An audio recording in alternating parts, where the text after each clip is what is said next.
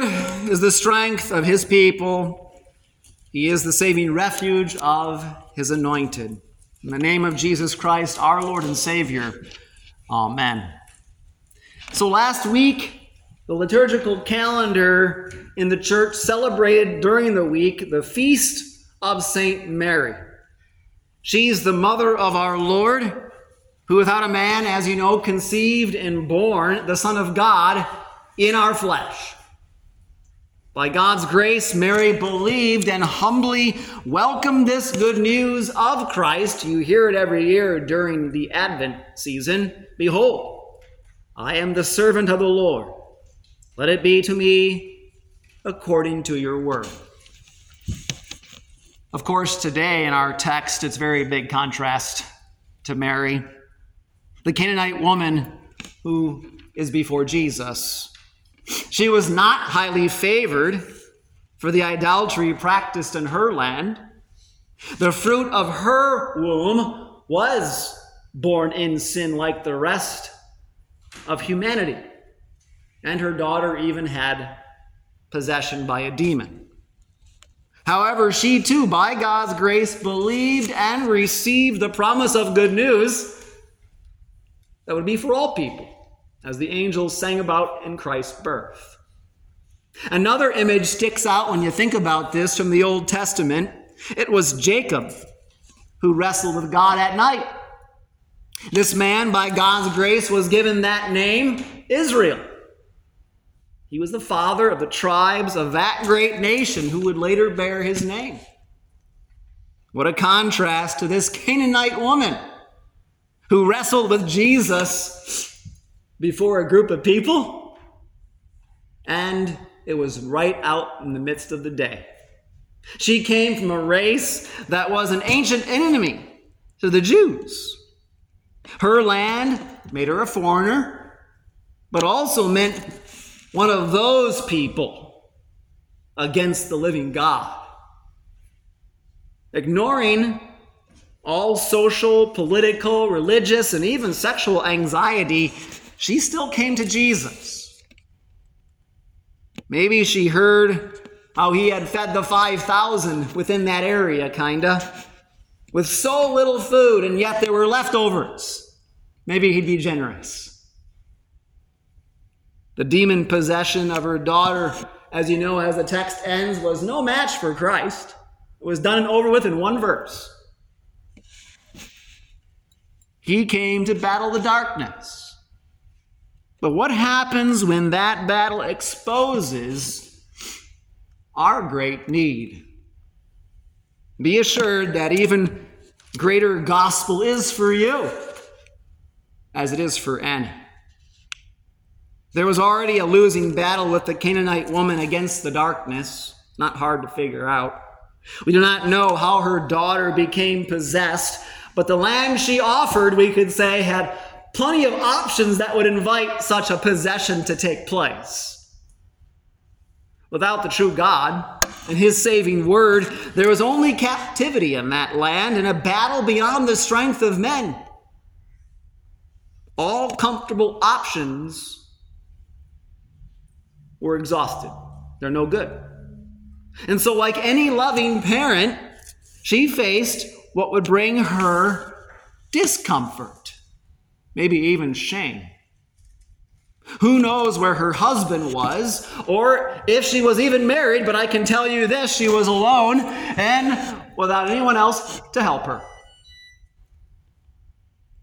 Either by the news of Jesus and his great miracles, or maybe knowing some of the scriptures of like what Isaiah had promised about the Messiah, that for those dwelling in the region, in, in the shadow of death, on them a light has dawned. The only option left was Jesus. And she cried out, Have mercy on me, O Lord, Son of David. While children of this world curse God, and even want to befriend darkness, as we know today, that would go against God's good law, it only leads to a deeper captivity. Without the word, nothing is safe, and the devil takes hold of sinners not just to trouble their life, but finally to mock God.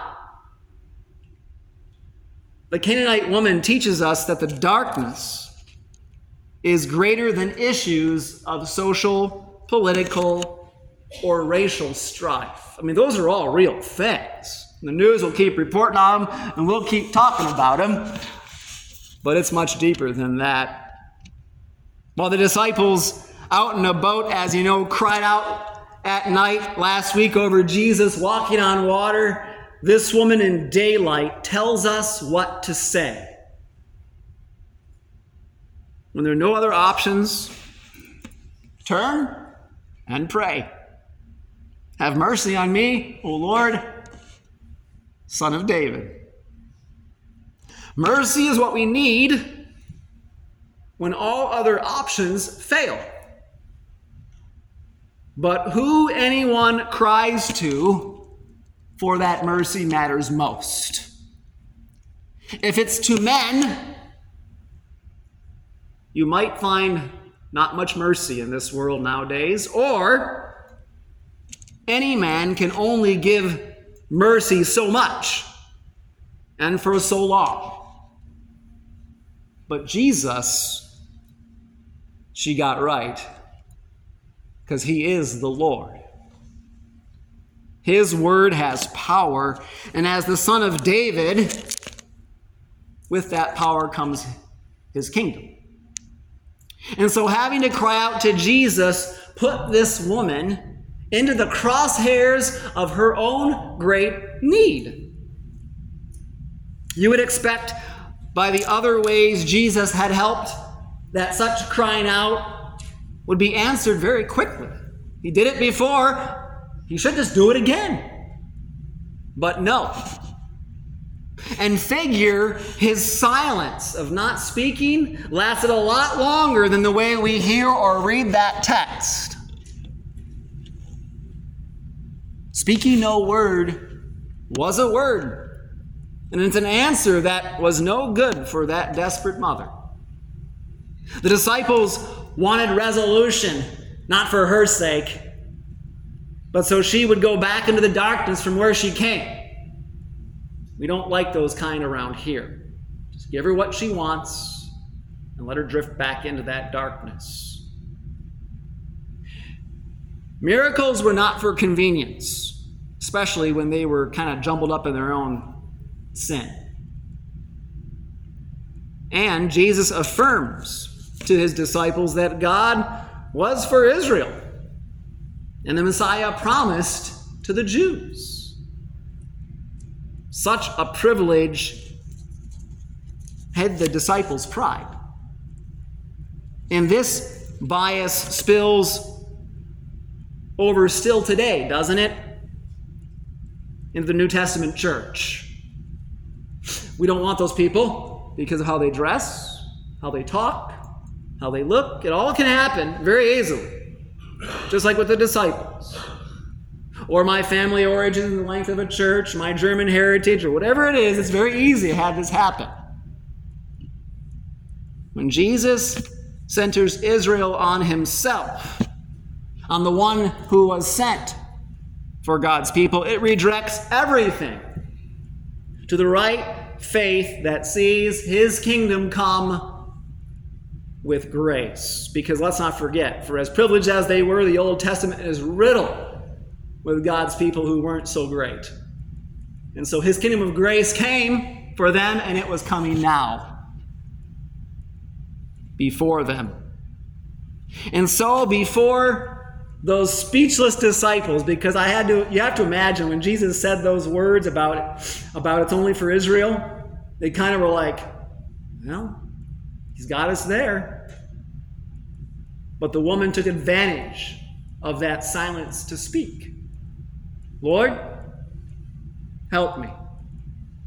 It asked for the crosshairs to be aimed at her. Even that wicked word that Jesus was speaking to be aimed at her, and Jesus fired away. An even more offensive word came how the children's bread was not for the dogs. There was no disregarding or lowering God's care over his people of old. It was all true. And yet, Jesus came to battle the darkness, right? Instead of praising entitlement, privilege. He left a gift for her in his words, and his aim was not a lost cause. Yes, Lord. Yet even the dogs eat the crumbs that fall from their master's table. She was a smart lady. She heard something in those words that most would not hear. She didn't need all that God gave Israel. She didn't even want all the glory and all the heritage. Nope.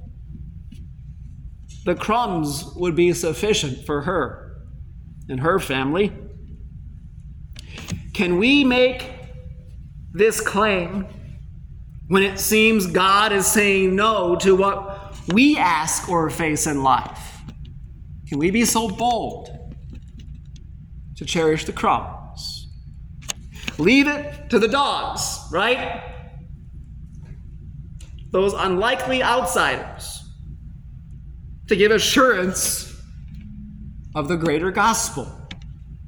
I mean, even my dogs, I have to buy a higher table because they put their head on the table. But even my dogs have taught me that they can wait for a long time just to get a pancake, a little sliver of a pancake that I make on Saturday morning.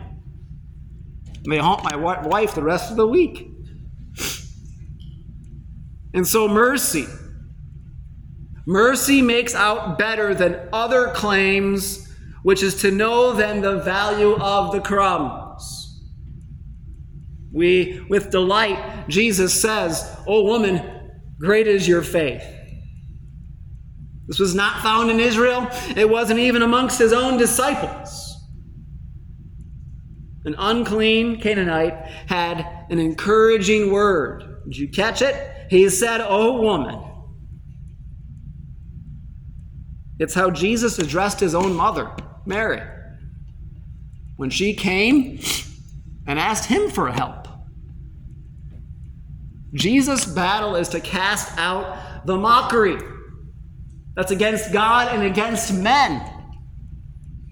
And she who came from a distance found healing for her daughter regardless the distance. That tells us something. That the power and authority of Christ and his kingdom reaches out to the ends of the earth. You don't even need to see it all to know it's at work. As Jesus exposes our great need, so he does give an even greater gospel. Such great faith also came to the disciples, but only after the cross, only when they were emptied of all that privilege, all that glory, when it was gone. Their hearts were ready to hear good news. On Easter Day, peace be with you. God's Son cast out of Jerusalem was the Father's will. And it was a will to justify a sinful world. The sacrifice of Christ destroyed the darkness, and none needs to be an outsider, lost or alone, to his or her own sin, death, and the devil.